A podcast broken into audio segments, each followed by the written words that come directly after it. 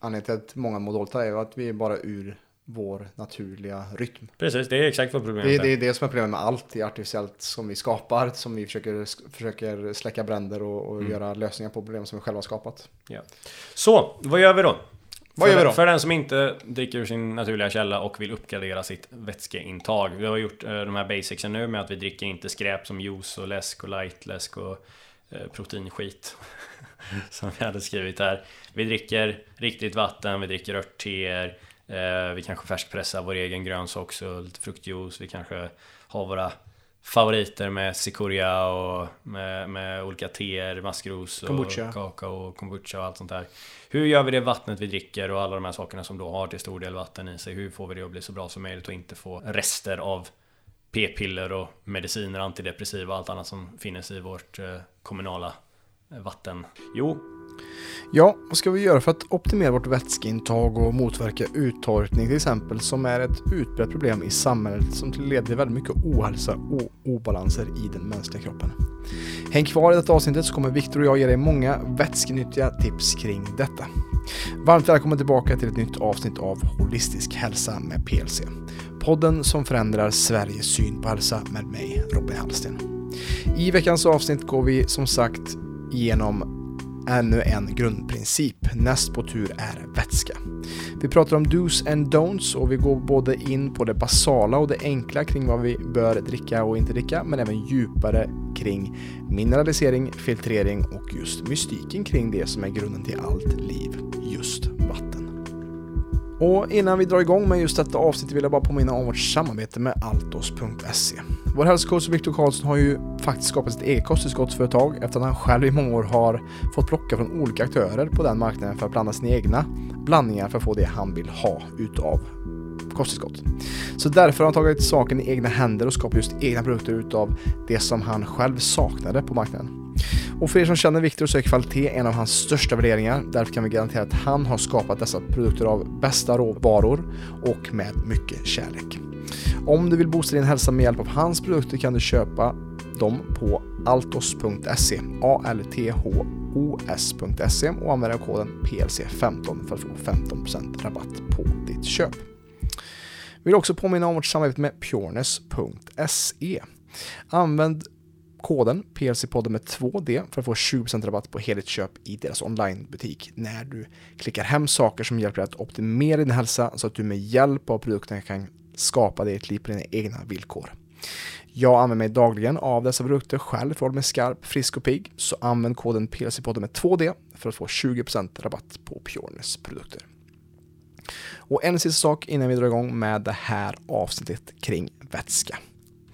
Vi på PLC har visionen att hjälpa så många som möjligt att må bättre och nå bättre hälsa i sitt liv och hjälpa dig som lyssnar att ta tillbaka din egna inre auktoritet. Om du vill hjälpa oss med att sprida den här visionen så ber jag nu om en liten tjänst. Om du uppskattar arbetet som jag lägger ner på den här podcasten, dela gärna den här podden på dina sociala medier och ge oss en 5-stjärnig recension på Spotify, iTunes eller vart än du lyssnar på den. Det hjälper oss att synas och höras mer där ute i etern. Stort tack för att du stöttar oss på detta vis. Nu kör vi igång med veckans avsnitt. Vi är tillbaka framför vid mitt köksbord, Victor. Ja, det här är en prima studio får jag säga. Ja, allt är möjligt när man har en god mick. Märker vi mer och mer när vi poddar. Så är det. Ja, men det är alltid så fint när man är här uppe. Man bara blickar ut över landskapet och lugnet här uppe i Dalsland. Finns absolut ingenting runt omkring här. Nej, han blickar nu ut över Mörtkärn och Lyckans ö som står i all sin prakt. Nu är det ju dock midvinter, men den är fortfarande fin. Ja, nej, men det är det. Man behöver inte så mycket. Man bara är... Jag läste den quoten någon gång. Jag vill inte ha någonting annat. Bara en liten stuga mitt ute ingenstans och en wifi-uppkoppling. Ja, för oss digitaliserade 90-talister så kan det ju behövas. Så jag skulle lägga till där att ett visdomsord som jag oftast utgår från är att man ska inte bo på en plats där man inte kan bara gå ut och pissa vart man vill.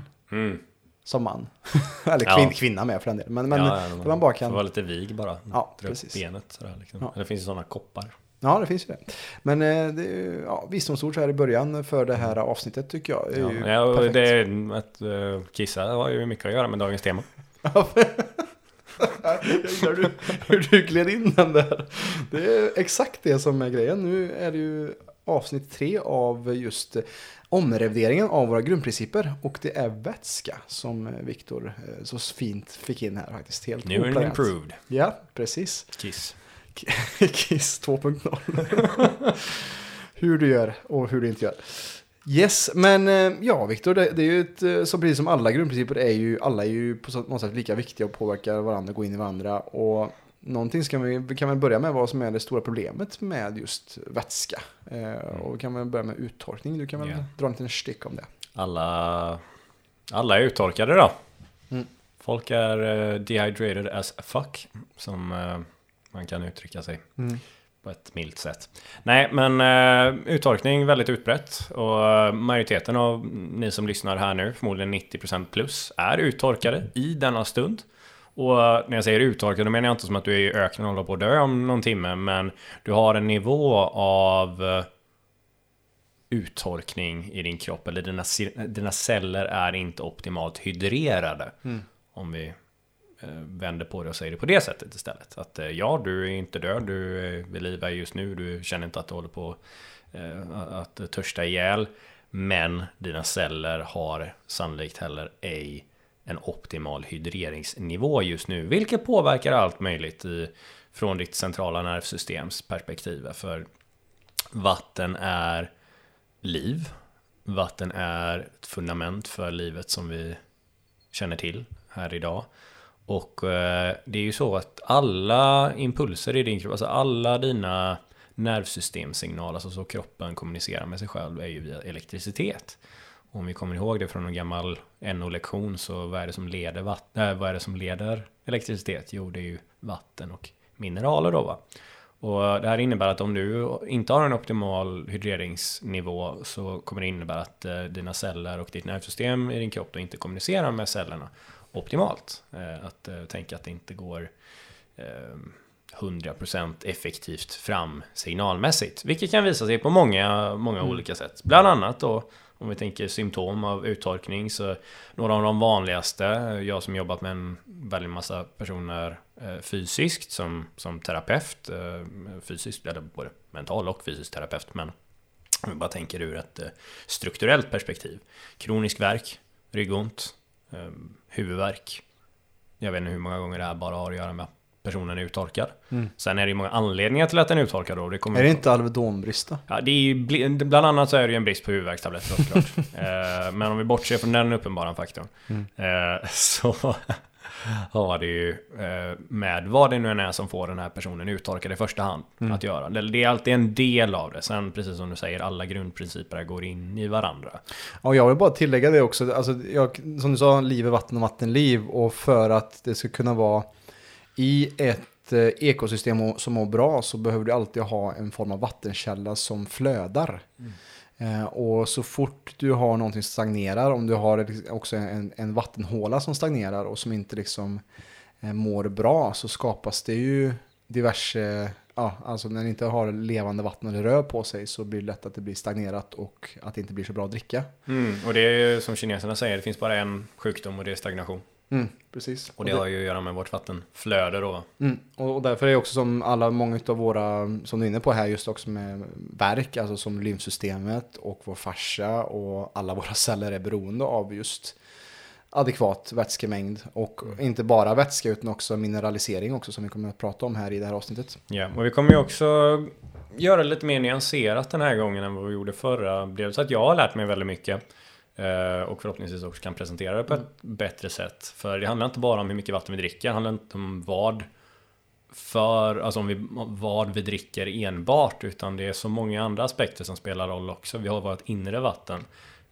För bara för att sätta frameworket här.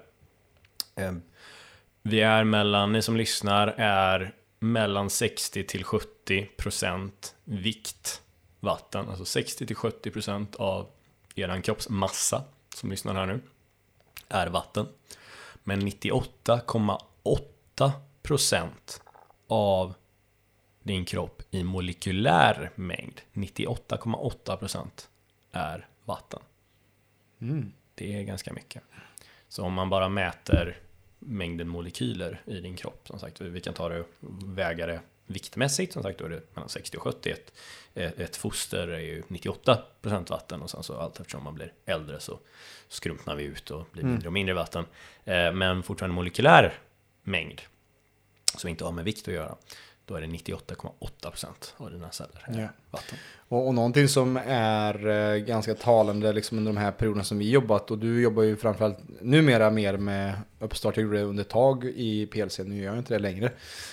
Men vad som var väldigt talande med i stort sett alla som kommer in i vårt system, vad är tre faktorer som jag ser som oftast är, som jag ser med folk som har typ sköldkörtelproblematik eller alltså svår stress eller har mycket problem. Det är att man dricker fel, man är uttorkad, man andas inkorrekt och man sover dåligt. De tre är ganska essentiella och viktiga, och där är ju vätskan otroligt viktig. Så att jag tänker att vi ska ju starta där egentligen, tänker jag, med the basics egentligen. Idag har vi tänkt. Ja, och det basics kan man ju säga, de sakerna du raddade upp där, alla de har ju, alltså, nog för att du sa vätska där, men både andningen och sömnen är jättecentrala när det kommer till kroppens hydreringsnivå här då, med vår vätskebalans överlag. Men ja, det kommer vi komma in på här också, tänker jag. Precis. Ja, basics, vad tänker du där då? Nej, men någonting som är otroligt vanligt om man kollar på en analys hos en vanlig klient hos oss. Vissa sköter ju intaget bra, men många ser man ju att det är att man dricker mer kaffe än vatten på en dag. Ja. Och det förekommer oftast också läsk, och ibland så finns det också lightläsk för att man tror att det är mycket bättre än vanlig läsk. Mm. Jag tänker också på juice som folk tycker eller tror är väldigt nyttigt, och kolsyrat vatten. Ja, det är väl de vanligaste vi ser kanske.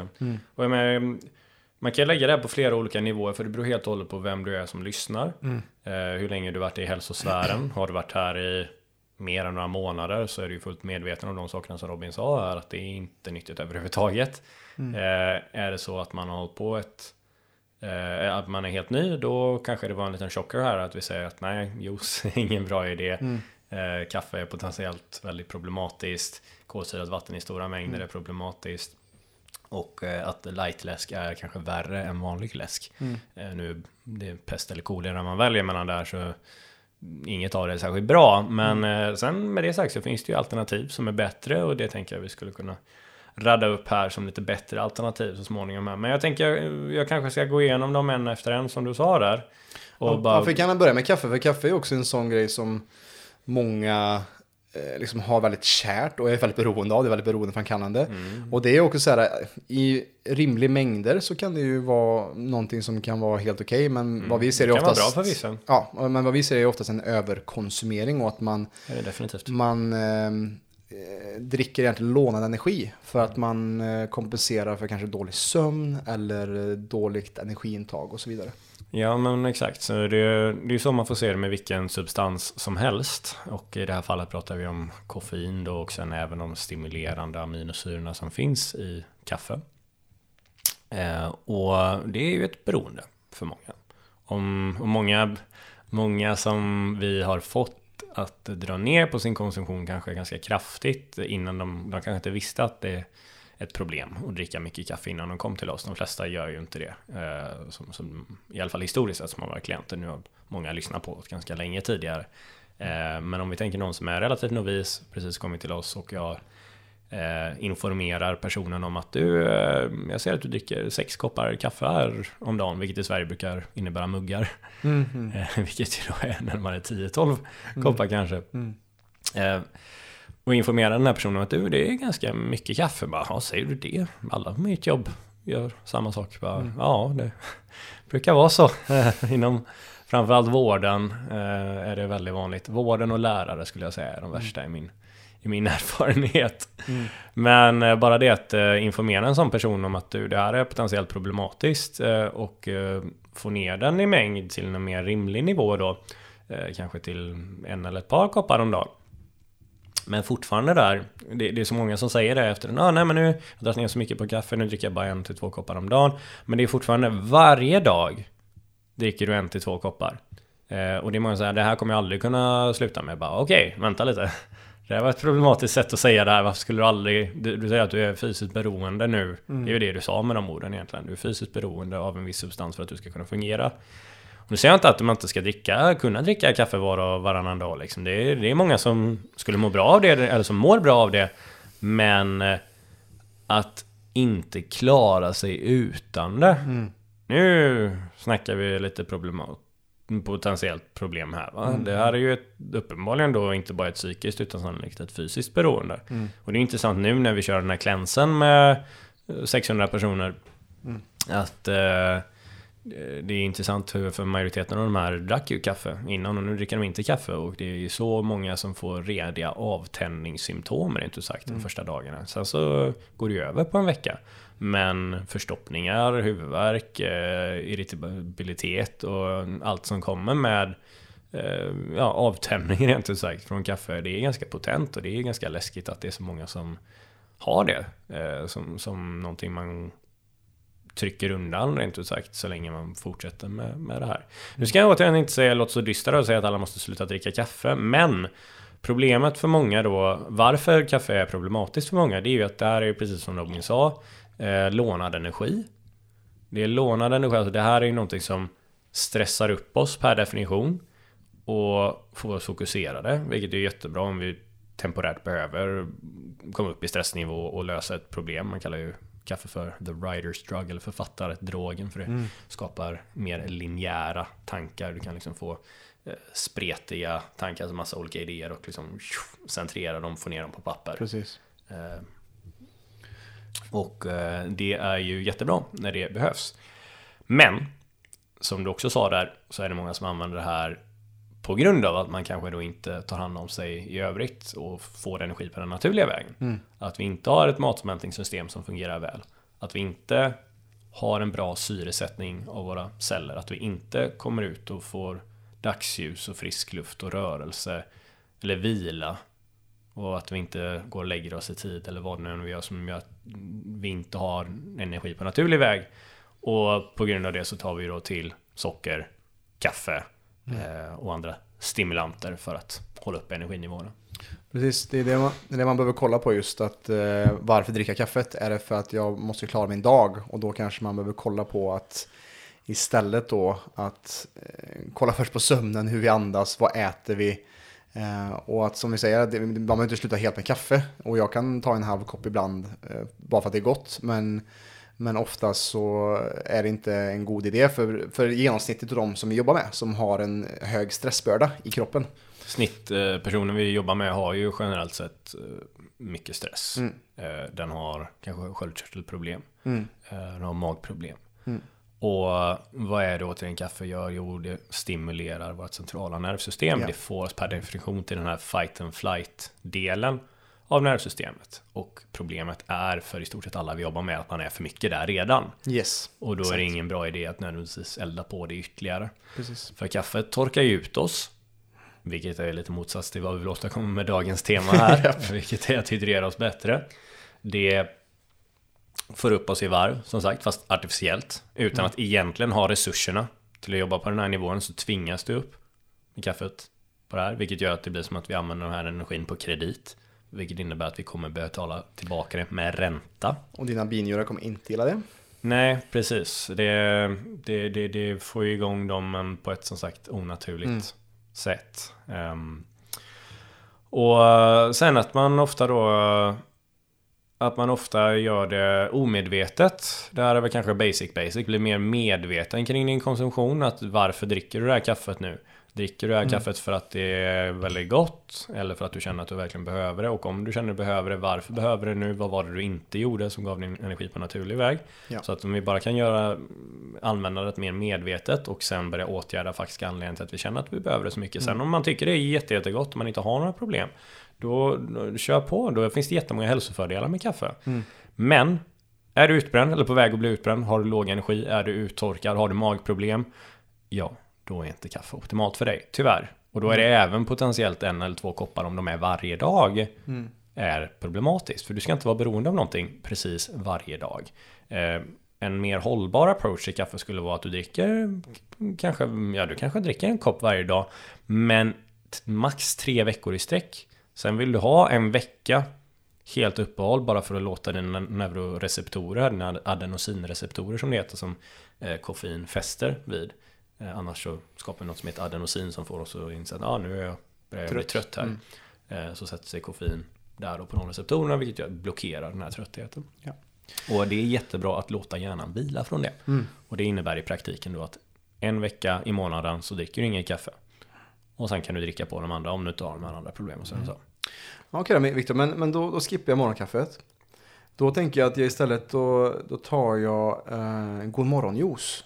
Mm. Eller Bravo. För att då får jag i mig lite vitaminer, mineraler och, som är nytt för mig, eller hur? Ja, det. Ja, du får gå in på juice. Ja, men det kan vi göra. Sockervatten kan vi kalla det för. Mm. Om du dricker det ur en kartong. Mm. För det är bara ett faktum att 90% av vitaminer och allt det som du säger att du vill ska ha i här, det oxiderar de första 10 minuterna efter att du har pressat det. Ja. Sen brukar också majoriteten av juice vara pasteuriserad, vilket innebär att allt levande är dött i det och då är det bara socker kvar. Så nej, det är inte bra. Mm. Lika som med Proviva och de här sakerna som ska vara superbra. Bara, nej, men det är en massa socker i det. Det är sockervatten. Mm. Och visst, just Proviva har lite tillsatta goda bakterier, men det är bakterier och en massa socker. Mm. Samma med apelsinjuicen, ja, det är visst. Det är lite C-vitamin, men inte så mycket, för det mesta är oxiderat och kvar är sockret. Och pasteuriserat, som du säger här. Så att det bästa är ju om man kan pressa själv. Mm. Men det är som den regeln också, som ju mer vi, alltså samma med vetemjöl, också liksom hårt processad vete, för det är nere i det är så finkornigt liksom, så att det går rätt ut liksom i systemet och kan höja vår blodsockernivå väldigt fort liksom. Ja. Så när det kommer till juice, jättebra att pressa egen i rimlig mängd då, återigen, alltså det är ju jävligt gött. Det är väldigt gött. Och det kan vara jättenyttigt också. Jag personligen har tänkt skaffa mig faktiskt en juicepress av den anledningen att jag vill få i mig mer av juicen från grönsaker utan att behöva äta hur mycket grönsaker som helst. The liquid sunshine. Ja, precis. För jag vet, min mage tycker om grönsaker, men till en viss grad. Och jag vill gärna prova få just de utrensade effekterna av att ha väldigt bra grönsaker fast utan all mängd fibrer. Så tänk att du pressar selleri och så kanske man slänger i ett äpple där då, till exempel. Och så ingefära och you name the grönsak, gurka eller något sånt där. Och dricka det kommer vara hur bra som helst om du dricker det med en gång. Men exakt samma sak om den hade stått i en vecka i en förpackning och sen att jag köper den, det kommer inte alls vara samma sak, för då är det inte kvar de här levande organismerna, de här levande näringen i det, för det har reagerat med en syre och försvunnit. Så juice kan vara jättebra om du pressar det själv, men kom ihåg det att om du pressar 15 apelsiner och dricker juicen av det, då får du sockret från 15 apelsiner. Precis. Så det är ju potentiellt inte optimalt då. Och då har vi snackat juice. Och vi har gå vidare till nästa sockervatten då. Ja, precis. För vi har snackat juice, vi har kaffe och så Proviva nämnde vi där. Precis, läsk där då. Ja, då har vi läsk och så har vi light-läsk. Många tänker att men jag dricker Cola Zero liksom. Det är inga kalorier. Nej, precis. Det är jättebra. Ja. Ja. Nej, men det är för jävligt rent ut sagt. Jag vill inte spendera hela den här podden med att bara snacka om varför artificiella sötningsmedel är väldigt problematiskt. Men det är framförallt problematiskt för vår tarmflora. Det har varit indikerat i allt möjligt tråkigt för hjärnan framförallt, med tumörer och Alzheimers och massa andra saker. Men det främsta skulle jag säga mest väldokumenterade är hur sabbar tarmfloran. Och tarmfloran är ju det centrala i allt vårt ekosystem. Det är därför vi gör den här klänsen för att återställa tarmfloran. Så allt som potentiellt fuckar med tarmfloran vill vi undvika. Och artificiella sötningsmedel är en sådan stor grej som vi inte bör konsumera. Då är det framförallt aspartam, är den absolut största bovan. Men även sukralos och diverse andra varianter av fake socker. Och du kan ta det som en ganska bra tumregel att om de här stora företagen liksom Coca-Cola och Nestlé och you name det stora märket som finns i livsmedelsbutiker, Om de använder det här och promotar och säger att det är bra i sin produkt, då kan du tänka att okej, det här är något av det värsta jag kan få i mig, så det ska jag undvika. Så det är en bra tumregel. Medan det som är lite mer ekologiskt, holistiskt, 3 gånger dyrare än vad det borde vara, ja men då brukar det vara lite bättre i alla fall.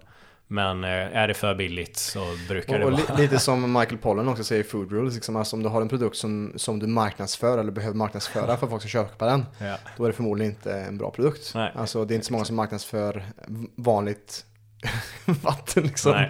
Eller en morot eller liksom en naturig råvara. Ja. Och så är det ju med att det är mycket pengar i att, och också väldigt billigt att producera saker med hög sockerhalt och kassa industriella oljor till exempel. Ja. Men för där har vi det, alltså med läsk uppenbarligen, du ska inte dricka, alla som lyssnar på det här vet att det inte är bra att dricka läsk. Sen kanske vissa under illusionen här om att lightläsk skulle vara okej. Men nej, sorry, det är inte det. Med det sagt så finns det bättre alternativ. Om du vill ha något sött som bubblar, så finns det saker som är sötat med stevia till exempel. Det finns kombucha för de som... Och kombucha har ju definitivt, det är ju fermenterat och så är det ju betydligt mindre sockerhalt också. Ja, för bakterierna äter det här sockret. Sen så kan det fortfarande vara problematiskt med kombucha för vissa om man har lite bakterieöverväxt och sådär. Men för dig som inte har det, och det kommer du märka när du dricker kombuchan om din kropp tycker om det, men nice, där har du ett alternativ. Skitbra.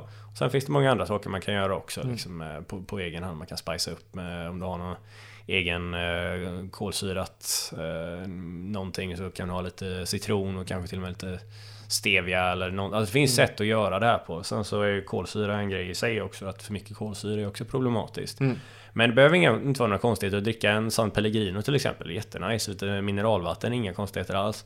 Det är bara att vi inte vill ha för mycket kolsyra. Och om vi tänker att vi en typ snittperson ska dricka 1,5 till 2 liter vatten om dagen, så se till att 3/4 av det minst är stilla, gärna mer, men det är ingen katastrof om det är ett par glas liksom, som skulle vara kolsyrat. Nej, precis. För kolsyrat vatten är ju, har vi på vår lista här också, att det är så här, det är det minst problematiska, men för mycket blir problematiskt. Ja, precis. Men allt i rimlig mängd. Allt i rimlig mängd. Sen har vi skrivit ner proteinskit här också. Proteindrinkar och diverse. Exakt, och det var ju det som vi syftade på då. Ja. Att allt som du hittar på ett gym som har marknadsförs att det har mycket protein i sig, det är generellt sett jättekast. Protein är en sån där slaskgrej för att det är nyttigt. Oavsett vad som det följer efter i ingredienslistan. Yeah. Det är någonting man behöver vara kritisk till. Yeah. Det är snarare en förstoppning som du betalar pengar för. Med de här kassa sötningsmedlen vanligtvis också. Om det är någon så här protein eller... Jag vet inte fan som de ens heter nu för tiden. Men protein... Jag vet inte, alltså det kommer som en jäkla milkshake liksom, med protein, ska den vara bra. Cookies and cream och all möjlig skräp. Godis. Som ni hör på mitt tonläge, det är inget vi vill konsumera. Det är inte bra. Nej, det finns inga bra alternativ på det tyvärr. Du kan göra din egen om du har ett bra ekologiskt proteinpulver, och så kanske du har lite egen sötning på det med stevia eller någonting. Eller om du... Alltså det är inga konstigheter med lite honung eller lite lönnsirap om du har utrymme till kalorierna och inte har bakterieöverväxt. Det är generellt så att det är mycket bättre idé att söta dina egna grejer med riktig honung eller med lönnsirap eller med någonting som är naturligt sött. Det är ett problem om vi gör som vi gör nu, en cleanse med en svamputrensning, bakterieutrensning, för att de lever på socker, då vill du vara helt utan. Men förutsatt att du inte cleansar just nu och du har varit aktiv så att du faktiskt förbränner dina sockerarter, då är det mycket bättre att bara äta riktigt någonting som har riktigt socker i sig, inte raffinerat socker, men var inte rädd för att äta det förutsatt att du är aktiv. Om du inte är aktiv, men då bör du inte äta det. Vad mer har vi då? Vi har saker som är bättre drycker, för nu så har vi de dryckerna som inte var så bra. Och som sagt, kaffe där igen, det har många hälsofördelar, men om du är på gränsen till utbränd, stressad, magproblem, uttorkad, allt det som vi pratar om, då är det inte så bra, för det späder på de sakerna. Med det sagt så kan det vara bra för andra saker, och du får känna efter vem du är och hur du mår på kaffe och hur du mår när du inte dricker kaffe. Och om du inte kan sluta dricka kaffe, då är det ett tecken på att du kanske borde utforska alternativ där. Örtteer däremot, vi har massa olika teer, och teer är fantastiskt trevligt och någonting som man definitivt borde utforska om man vill utvidga sin dryckesrepertoar och lära sig använda örter för olika ändamål.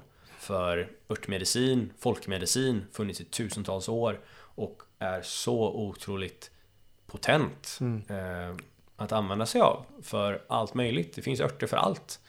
Och det är någonting vi med fördel kan använda oss av. Vi bör använda oss av, och som också för övrigt är väldigt, väldigt trevligt när man väl kommer in i det. Visst är dina smaklökar helt bombarderade av socker, oljor och andra starka smaker. Ja, då kanske du inte uppskattar de mer subtila nyanserna i teer. Men det är också väldigt stor skillnad på att dricka en trött Earl Grey-påse och väldigt fina örter. Ja, vi sitter faktiskt och sippar på. Du fick en blandning av johannesört och... vad var det mer? Fläder. Och så en rejäl klikonen. Lite för mycket kanske. För din smak. Och jag sitter med lite kamomill och peppermynta och en liten klikonen. Och med varsin så här liten bombilla som man har en sån mate-te. Och det har jag lärt mig att uppskatta sista halvåret bara. Just, och jag brukar köra sonnentorr. De ekologiska kryddorna. Eller kryddor och örter. Fantastiskt stor skillnad också i kryddor när man lagar mat med ekologiska kryddor också faktiskt. Det trodde jag inte att det skulle vara så stor skillnad. Men det är det. Yeah. Så att det är precis att hitta bra, alltså det finns ju också typ yogi-te och pucka är också de är enkla. Sen personligen jag är mycket mer förtjust i, och det är det jag rekommenderar till de flesta, om man vill ha te ur ett terapeutiskt syfte så vill du ha löst te så att du kan justera dosen på egen hand. Sen ju färskare örter desto bättre också, men det är lite svårt att få tag på om man inte odlar sina egna och sådär. Men och vi behöver inte gå in, alltså det kan vara ett helt avsnitt i sig och bara prata olika örter, teer, och det tycker jag faktiskt vi ska ha som ett avsnitt framöver. Men några av mina personliga favoriter på morgonen är framförallt lakritsrot för att ge en liten naturlig kortisolboost samt att det lugnar nervsystemet. Jag är väldigt förtjust i rölleka och fläder för att stötta immunsystemet. Jag är väldigt förtjust i pepparmynta, lakrits återigen. Maskros och olika bitterörter för att hjälpa magen. Och så har vi till exempel citronmeliss och kamomill för att lugna ner oss på kvällen. Och örter är något som vi använder väldigt flitigt nu under klänsen som vi gör. Och det är något som man bör använda flitigt tycker jag under bara som en del av livet. För att beroende på vad det är du vill göra lite extra av så kan du göra det här. Och men det är ju det man tänker med kaffe också. Jag vill ha mer energi när jag vill fokusera på de effekter jag får av kaffe. Jättebra. Sen kanske du inte ska ha det precis varenda dag då om du inte nödvändigtvis vill bränna ut dig själv. Men det är det som är coolt tycker jag med teer. Alltså, du får ju... Du kan justera så mycket vad du får. Ja, precis. Medan kaffe så får du... Kaffe. Visst, du kan få olika grejer, olika kaffe beroende på hur nördig man blir på kaffet här också, men så som de flesta konsumerar kaffe så är det mer let's go, medan teer där är lite mer enkelt och vara lite nyanserad. Ja, och jag vet inte vad vi ska tillägga mer där egentligen, men jag tycker ju också på morgonen är väldigt trevligt att trycka lite citron eller lime ihop med lite havssalt i vattnet man dricker bara för att få lite extra elektrolyter och mineraler och smak också. Också pröva senare till också ha i typ hallon och blåbär i vattnet och dricka och så att det blir infuserat. Och man kan ha mynta och man kan ha andra mer färska örter också. Absolut. Väldigt bra idé. Det kan vi ta som en grej som är en väldigt bra idé att göra för i stort sett alla. Eller det är en bra idé för alla. För jag har fått medveten om att alla tycker inte det är jätteenkelt att gå runt och dricka vatten. Så här, ha en 3 liters flaska med sig och dricka den under dagen. Sen behöver inte alla dricka så mycket heller. Det är en annan sak som vi får prata om här sen. Hur mycket vatten ska man egentligen dricka? För det varierar väldigt mycket från många olika faktorer. Men vad som är ett faktum det är att de flesta av oss vaknar smått uttorkade. Och den viktigaste tidpunkten att fylla på med vatten det är på morgonen. Och man kan tänka att vi är lite som kameler där, eller vi bör vara lite som kameler, alltså drick väldigt mycket när vi väl fyller på, vilket bör vara på morgonen, och sen sippa under resten av dagen. Det är sättet som jag gör det, och det är det som jag rekommenderar till de flesta klienterna också, på grund av att du är som mest uttorkad på morgonen. Om du dricker mycket här nu och får i dig allt du behöver, ja men då är det viktigaste avklarat. Och jag personligen dricker mellan 1 och 1,5 liter på morgonen innan frukost vanligtvis. Och då är det uppdelat på både vatten med bra mineraler i sig. Jag dricker nästan alltid ett stort glas vatten som också har Shilajit i sig, som är en mineralblandning från djupt under Himalayas berg, som är fantastiskt mineralrikt och ger väldigt mycket energi. Kan jag varmt rekommendera. Jag dricker också vanligtvis ett stort glas eller en kopp eller en syltburk som vi sitter med här nu. Det är mitt standardglas faktiskt. Ja. Med något form av örtte. Mm.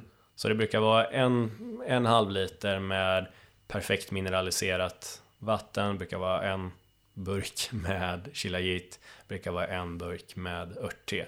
Och det här tillsammans blir ju ungefär 1,5 liter. Mm. Tänker vissa, men Victor, jag kan aldrig dricka så mycket. Ja, men drick 1 liter då. Drick så mycket som din kropp cravar. Mm. Min kropp cravar så här mycket. Och sen efter en 10-15 minuter ungefär, ja men då börjar det bli dags för frukost för mig. Det är så jag brukar starta mina dagar. Och då har jag fått i mig väldigt mycket. Och jag gillar även att äta gurka till exempel på morgonen. Och det här är anledningen till att jag skulle äta frukt till exempel på morgonen om det är sommar och varmt. Skulle jag absolut inte få för mig nu när vi spelar in det här, så är det liksom minus 15 grader ute. Det känns inte så naturligt att trycka i sig stora mängder frukt då, ur ett evolutionärt perspektiv. Men är man uttorkad så är det en jättebra idé att få i sig saker som har vatten i sig. Och det är det, man behöver inte bara få i sig vatten från rent vatten, utan man kan ju också få det från maten. Ja. Från maten, precis. Ja, för det här är också, jag brukar köra typ 2 stora glas vatten, eller till ja, precis när jag går upp bara för att kicka igång systemet. Då kan ju vara bra att tillägga för de som kanske undrar, men varför är vi uttorkade efter sömnen? Jo, alltså när vi andas ut så andas ut koldioxid och vatten i varje andetag. Mm.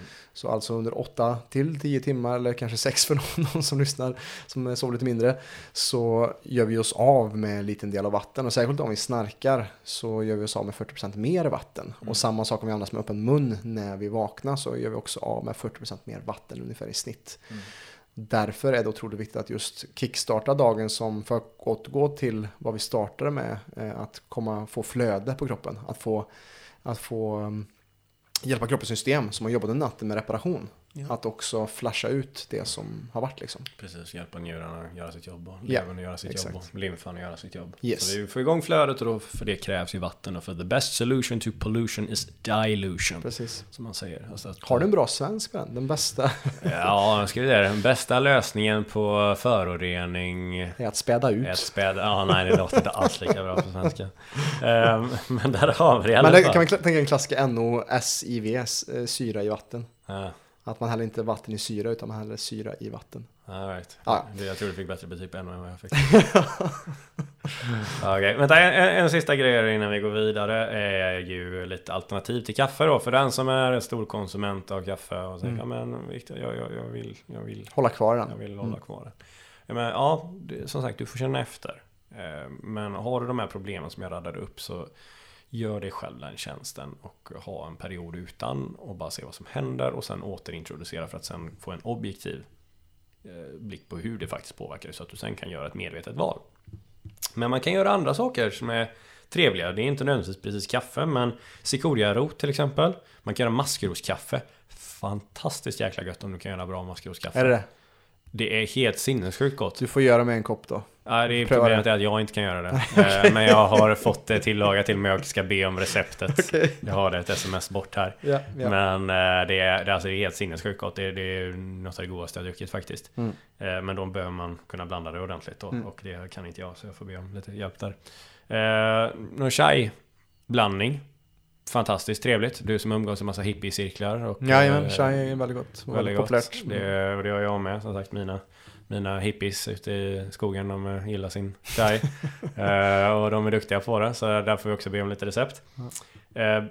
Kakao, också väldigt populärt i hippiecirklar. Verkligen. Ceremoniell kakao, och det kan man också göra fantastiskt nyttigt så länge man inte känns emot det. Du har lite kakao där som vi kollar på. Ja, vi kanske kan göra inte. Det är ju väldigt gott att göra lite kakao, 100% kakao med kokosgrädde eller kokosmjölk. Ja, precis. Det är jag har lärt mig att jag är känslig mot kokos nu. Ja, men ja, det är jäkligt gött. Segt för mig. Jag kan ta lite av det där teet som är hälften honung här, så kan du få lite sötma på det. Ja.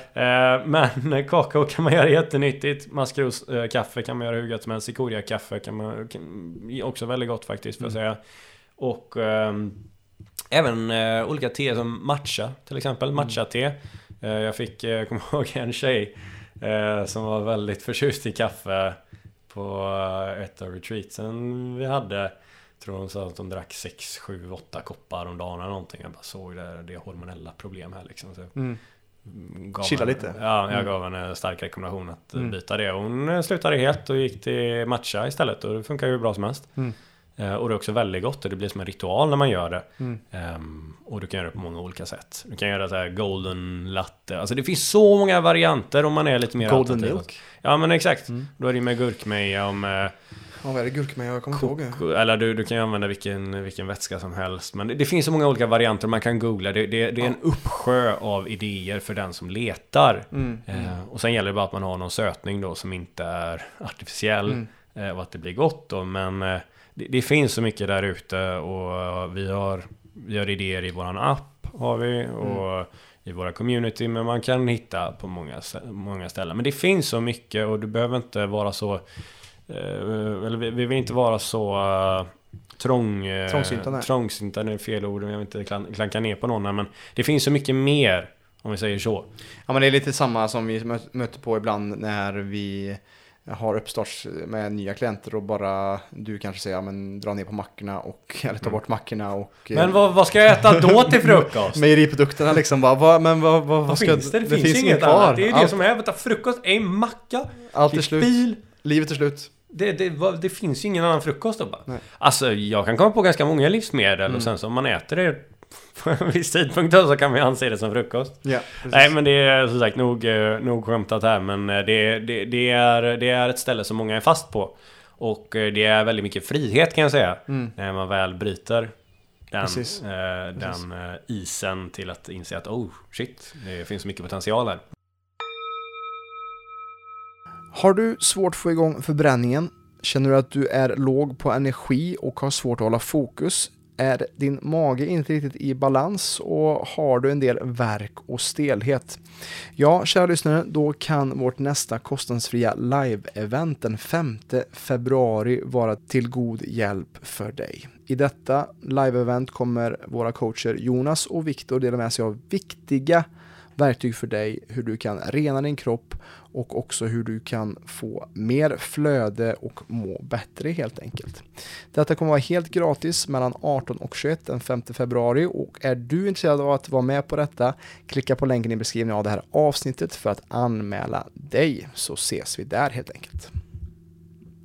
Nu tillbaka till avsnittet. Ja, men jag tänker vi sätter punkt där för alternativen och sen kommer tillbaka till vi snackar om hur viktigt det är att fylla på starten av dagen. Vi kan ju också nämna bara innan vi går in på andra punkter just vikten av att också inte dricka för mycket när man äter. Det är en bra idé att äta 15 minuter innan man äter. Dricka 15 minuter innan man äter, precis. Ja, vad sa jag? Äta 15 minuter. Det är en bra idé att äta 15 minuter innan du ska äta för att värma upp magen. Liksom. Precis.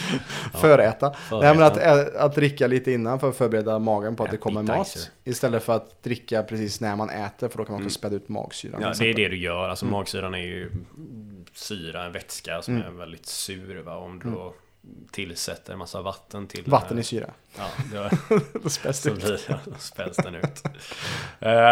Så, precis som du säger, vi vill se till att inte dricka, eller vi vill inte äta när vi uttorkar, för det är väldigt viktigt med vatten för vår matsmältningsapparat. Precis. Är det. Och är vi uttorkade så har vi inte vatten att skapa eller ha tillräckligt med magsyra. För den saken ska vi späda ut det om vi dricker massa så här, men kan heller inte riktigt skapa magsyra om vi är uttorkade. Och det kan skapa förstoppning då också. Det skapar förstoppning. Det är anledningen till att de flesta är förstoppade idag, skulle jag säga. Men precis, så en bra regel är ju att har du druckit den här kamelvarianten som jag pratade om tidigare, så behöver du inte oroa dig så mycket för det här, för du har ju sannolikt tillräckligt med vatten i systemet. Men om du vet med rätt, men du har varit lite idag, okej. Men se till att dricka, som Robin sa här, i alla fall ett glas eller 2-15 minuter innan du käkar, för att bara se till att du inte är uttorkad.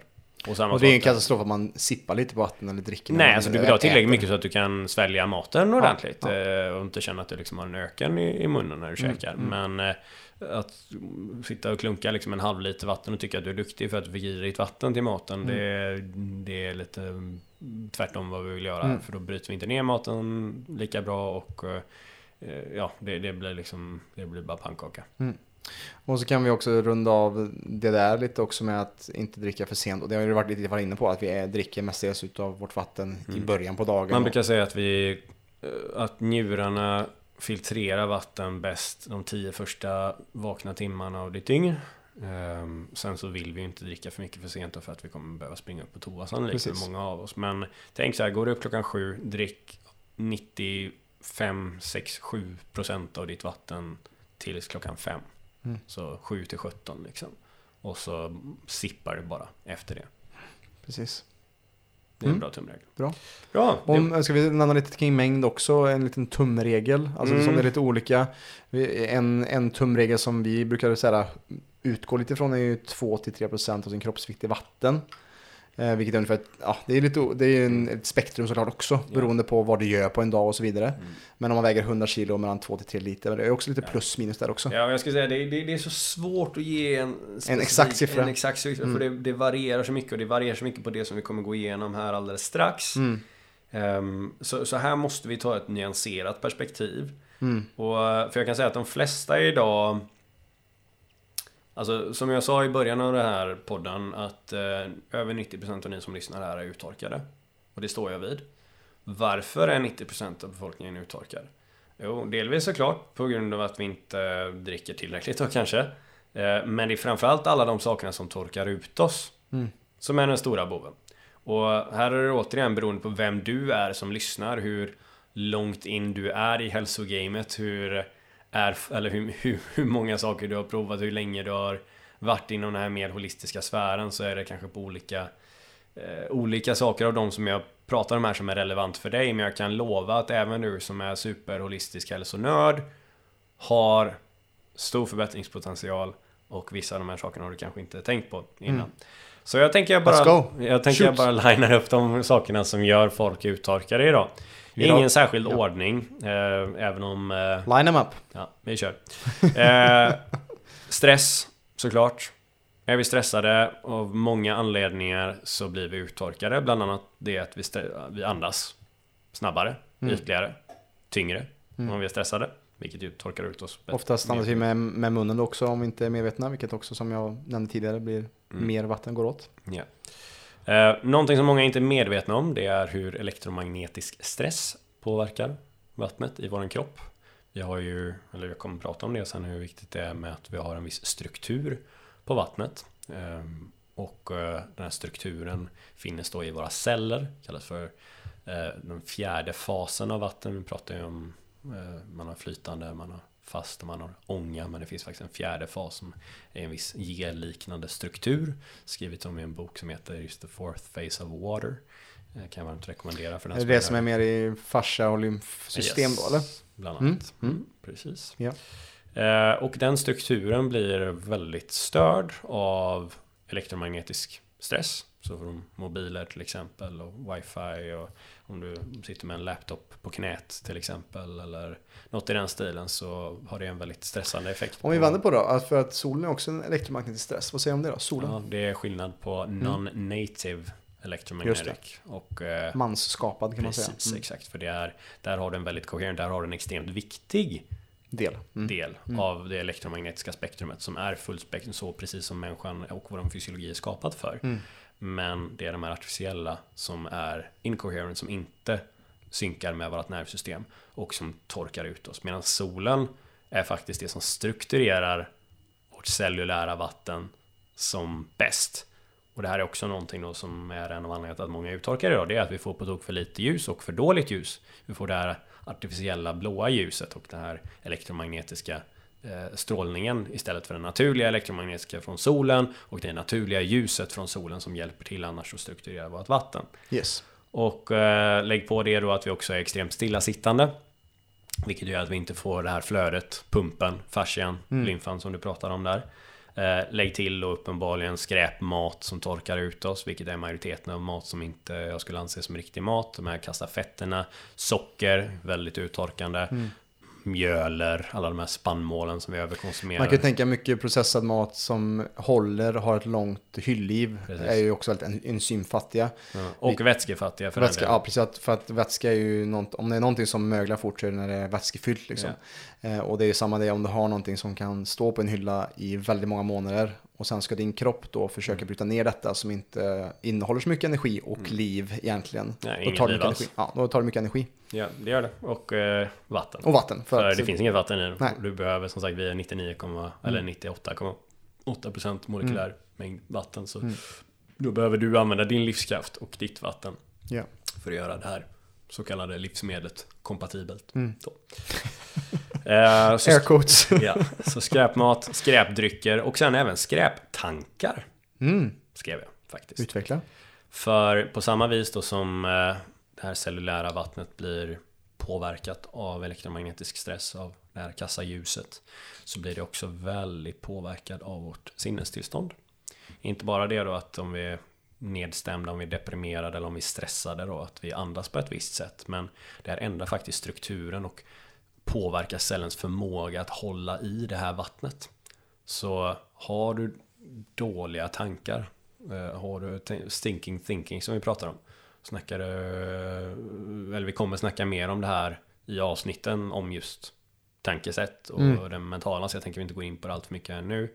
Men har vi det sinnestillståndet så kommer det göra att vår kropp inte håller på vatten lika effektivt. Det kommer påverka alla organ, njurar etc. Och summa summarum är att vi blir mer uttorkade av det. Cellen har inte den fina strukturen på vattnet. Ja. Den här boken som många pratar om från Emoto, vad heter han? Jag googlar precis här nu, därför jag vänder mig här. Masaru Emoto, jag har inte läst den boken än, men det är ju Paul Cech nämner ju det mycket när han snackar om vatten, just hur de här experimenten med att när man kan be med vatten eller de här lite mer, det låter lite mer hippie och mer spirituellt, men jag vill ju också bara säga alltså att när det kommer till känslor och tankar, alltså rädsla, när vi är ångestfyllda, vad händer? Jo, vi kontraherar, vi stänger vår kropp, vi stänger flödet. Nervös kissen.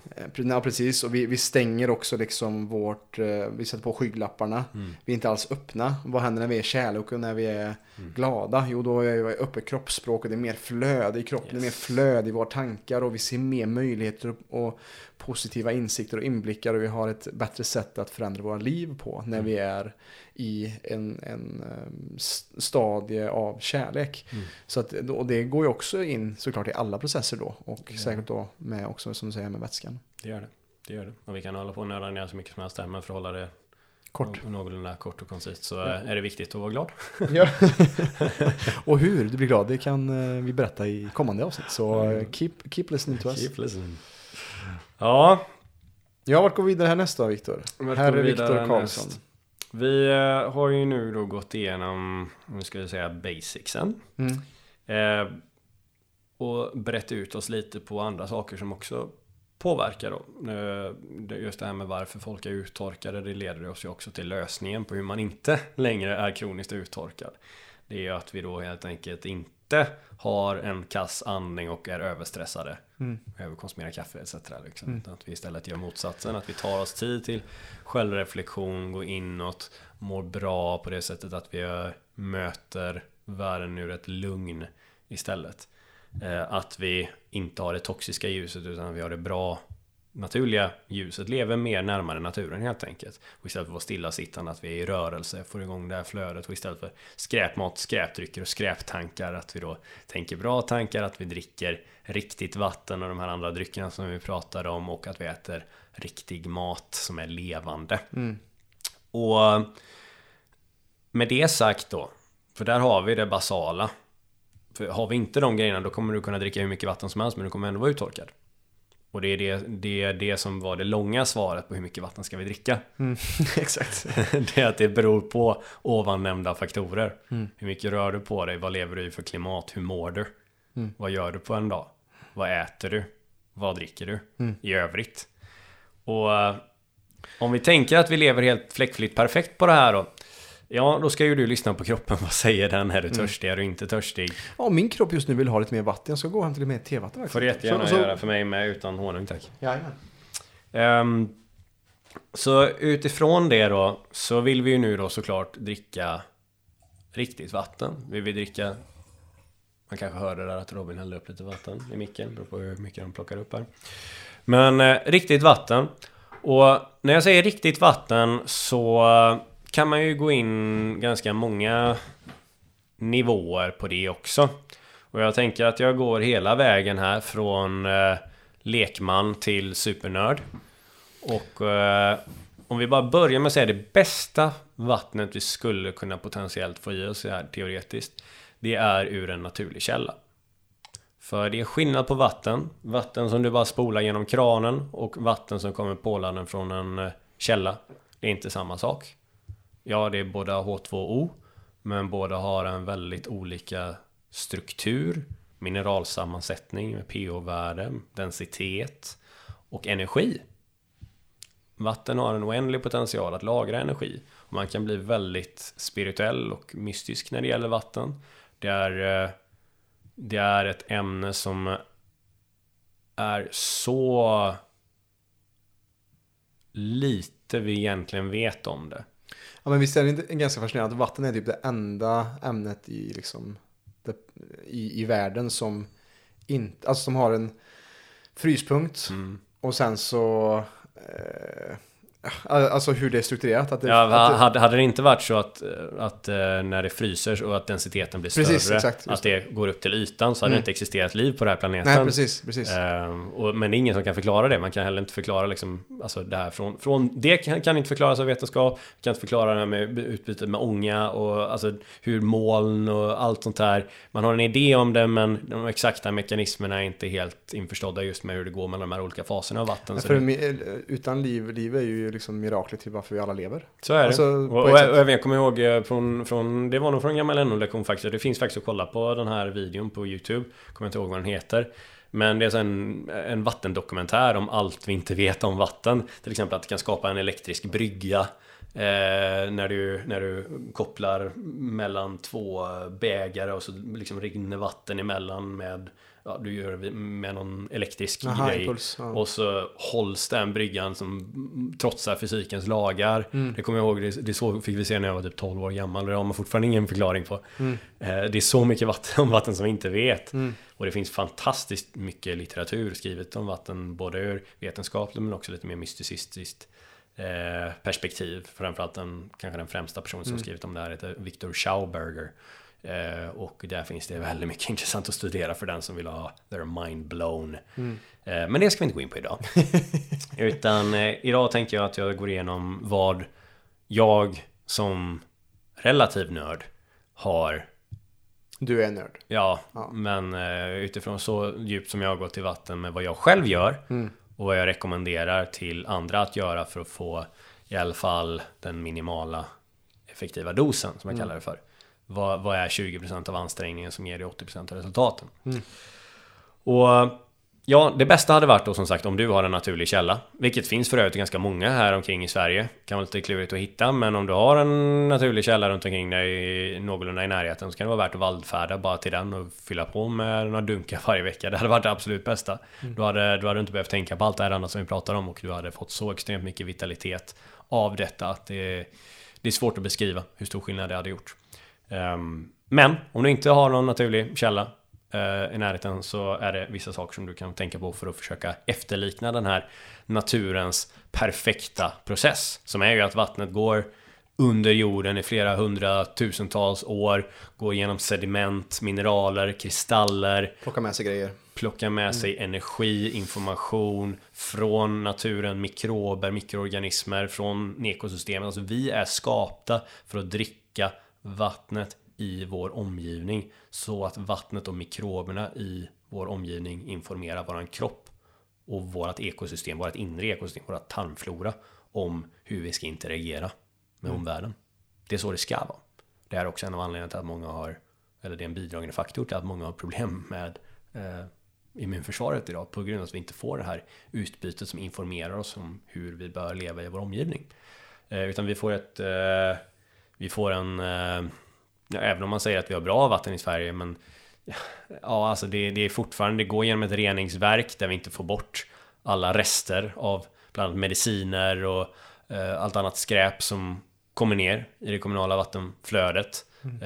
De här reningsverken det är vanligtvis lite kemikalier och sånt, även om det görs bättre här i Sverige än vad det görs i många ställen i USA, men det är fortfarande inte perfekt. Det är väldigt mycket mediciner och andra saker som används här i Sverige som spolas ner och har funnits eller som finnes om man testar i många olika vatten, kommunala vattenledningar. Sen är det även de här raka rören då, som vattnet kommer i, som också är väldigt onaturligt. För kom ihåg, vatten ska liksom gå genom porla genom sediment, virvla, kristaller, stenar, allt sånt där. Och sen så småningom när det är redo och moget, som man säger, komma ut i en naturlig källa då. Och det är så människor har konsumerat vatten historiskt sett. Det är så vi är skapta för att faktiskt konsumera vatten. Men på grund av de här sakerna då, som, och det är jättesmidigt att få vatten bara att öppna kranen. Men det är inte samma sak. Ja, men det är ett otroligt privilegium om man tänker på typ i Afrika där folk får gå halva dagen bara för att få smutsigt vatten som man får kolor av. Ja, ja, nej, det är säkert. Är det. Och så det finns ju nivåer av privilegium. Ja, amen. Men fortfarande, det är skillnad på vatten och vatten. Och vi är alltid optimerade också, såklart. Nej, precis, och vi får inte kolera av vårat vatten, men vi får heller inte ut de optimala immunboostande effekterna av det som vi hade kunnat få. Så, vad gör vi då? Nu vet vi att det hade varit bästa om får du en naturlig källa. Nu får inte de flesta av det. Vad gör vi då? Och hur motverkar vi effekterna av det här, de här moderna problemen? Med att det kommer ur de här rören, att reningsverket inte riktigt kanske har gjort 100% av det optimala jobbet. Och hur får vi liv i det här vattnet igen? För vattnet som vi får genom ledningen, det är ganska dött.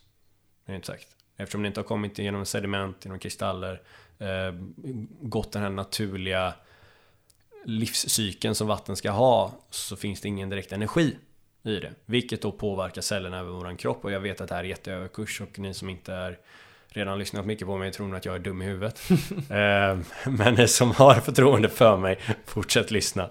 Men det är därför vi valde också att börja med basics, och sen så har vi lite, vi rundar liksom av avsnittet med lite mera, går in på lite nördig nivå.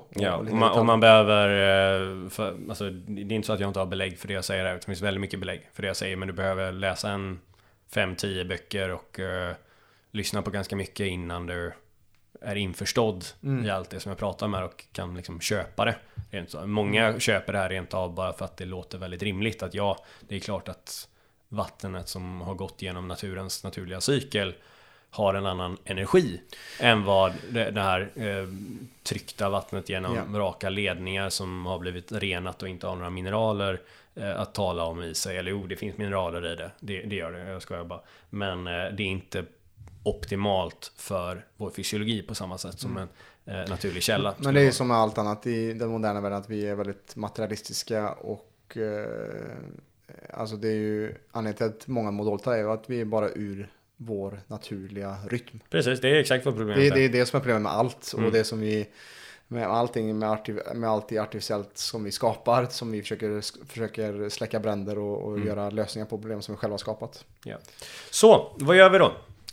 För den som inte dricker ur sin naturliga källa och vill uppgradera sitt vätskeintag. Vi har gjort de här basicsen nu med att vi dricker inte skräp som juice och läsk och lightläsk och proteinskit som vi hade skrivit här. Vi dricker riktigt vatten, vi dricker örtteer, vi kanske färskpressar vår egen grönsakssult, fruktjuice, vi kanske har våra favoriter med cicoria och med olika teer, maskros och kombucha. Kakao och kombucha och allt sånt där. Hur gör vi det vattnet vi dricker och alla de här sakerna som då har till stor del vatten i sig? Hur får vi det att bli så bra som möjligt och inte få rester av p-piller och mediciner, antidepressiva och allt annat som finns i vårt kommunala vatten? Först är ju då att vi filtrerar det. Vilket har varit vilket är en stor del av alla nyfunna, holistiska hippies hälsoresa, att jag måste köpa ett vattenfilter. Det är en av de första sakerna som hamnar på shoppinglistan när man går in i den här sfären. Jag har inte köpt det än. Jag har faktiskt dricker vanligt kranten, ska jag du har ju överlevt, även om du är ganska konstig av det, så det förklarar ju vissa saker då, att det är lite fel i skallen på dig. Man överlever, men det finns ju nivåer av det här, som sagt. Ja, och det och hade vi testat liksom, och får man bara rätt på basics om det är från noll, så kommer vi väldigt bra på vägen, såklart. Men för dig som vill nörda till det och faktiskt ta ansvar över det här, för både dig och din familj, så är ett filter att föredra. Och det här gäller ju då både kranvatten, eller för kranen, alltså det är ditt dricksvatten, men kanske ännu viktigare, säger många, för vattnet som du badar i eller som du duschar med. Och jag kan säga att jag har inget duschfilter, jag vill ha ett duschfilter. Jag ska inte säga att jag är stressad varje gång jag duschar, men det har varit lite jobbigt. Ja, det har varit. Men det är bara ett faktum att vattnet som går in i på våran hud, den går rakt in i huden.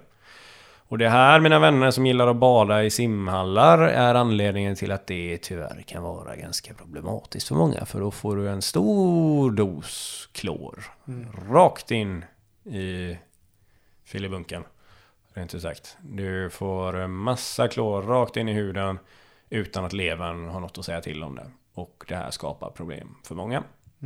Det är jättegött att simma, jättetrevligt att simma, men bör göras utomhus eller någonstans där det inte är särskilt mycket klor.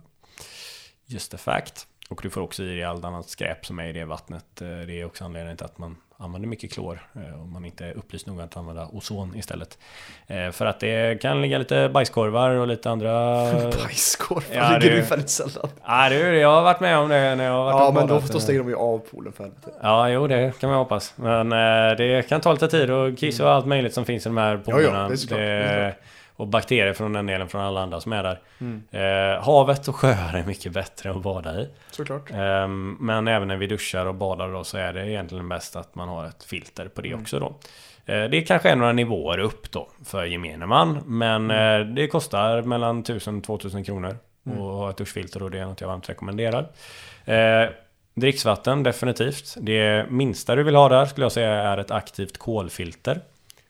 Det som tar bort det mesta, det är något som kallas för reverse osmos och sen kolfilter. Det är det jag har. Jag har något som heter en Aqua True som man har på bänken. Väldigt smidigt, så fyller man upp en 3-4 liter där och så processar den det och tuggar ut det på 15 minuter. Kostar en 4000 kronor ungefär, så det är lite pricey. Man kan komma undan billigare, det finns filter som är helt okej för typ 1000 kronor som är åtminstone aktivt kol. Så det skulle jag säga är det minsta typen av filter du vill ha, det är kolfilter, aktivt kolfilter. Sen då, om man vill ta det ytterligare en nivå, så kan man ta så här 3-stegs eller 5-stegsfilter. Man kan gå hela vägen till reverse osmos som jag har då. Då vill jag helst ta det via en AquaTrue, det är det billigaste, smidigaste alternativet. Men det finns flera andra filter också. Och beroende på vad du har för vatten, det enda sättet att veta att du får ut alla potentiella patogener i ditt vatten, det är att du måste testa vattnet, så får man ha någon expert som visar om du ska ha den typen av filter och den. Och det kan kännas lite bökigt för många. Så ett aktivt kolfilter skulle jag rekommendera. För den som vill ta det ännu längre, då kan man ta en reverse osmos och aktivt kolfilter eller något 3-5 eller 6-stegsfilter som finns att köpa. Man får förvänta sig att lägga mellan 2 och 6000 på något sånt här. Och det kan kännas lite pricey för vissa, och då föreslår jag att du bara börjar med ett aktivt kolfilter i så fall. Sen då, när vi har filtrerat det, då behöver vi ha mineraler. För kom ihåg, vattnet är mineralfattigt och inte har så mycket energi om det kommer från kranen som om det skulle kommit från en naturlig källa. Så vi vill ha en viss mineralmängd i det, och därför föreslår vi att man använder ett oraffinerat havssalt. Så ett gråaktigt havssalt som då har en bra mineraler i sig. Vi föredrar Celtic, men det finns även andra oraffinerade gråaktiga salt som man kan använda sig av. Tar man en liten nypa av det i sitt glas eller tillbringare, beroende på vad man dricker då. Jag personligen dricker även något som heter Quinton. Quinton, det är som marinplasma, men där behöver man också läsa in sig i varför det är värt att lägga 300 kronor i månaden på någonting som är som havsvatten, men det kommer jag inte gå in här idag, men det skulle jag säga är Rolls Royce när det kommer till. Och det kan vara många som lyssnar nu som bara, men salt, det är ju, ska man inte ha extra, det är ju farligt med extra salt. Vad tänker du kring, vad säger vi kring det? Ja, det är att man har då fallit för myten som tyvärr propageras allt för mycket av välmenande läkare, men som kanske inte vet bättre, att det inte är saltsfel med blodtryck, utan det har med socker att göra framförallt.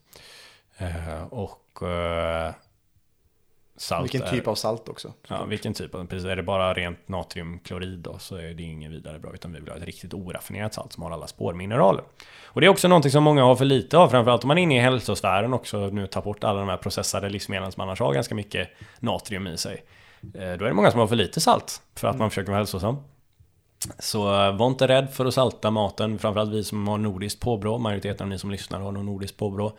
Jätteviktigt med salt. Vi är skapta för att äta mycket salt. Det är så vi har preserverat mat i många år. Innan kylskåpen kom. Exakt, så är det så att du har cravings efter salt, så är det bra att äta salt. Du behöver mineraler, se bara till att det är bra mineraler då. Och inte ett skräpsalt, samma sak med jod. Att, ja men jod då. Ja, det ska man ju ha. Det måste man ha.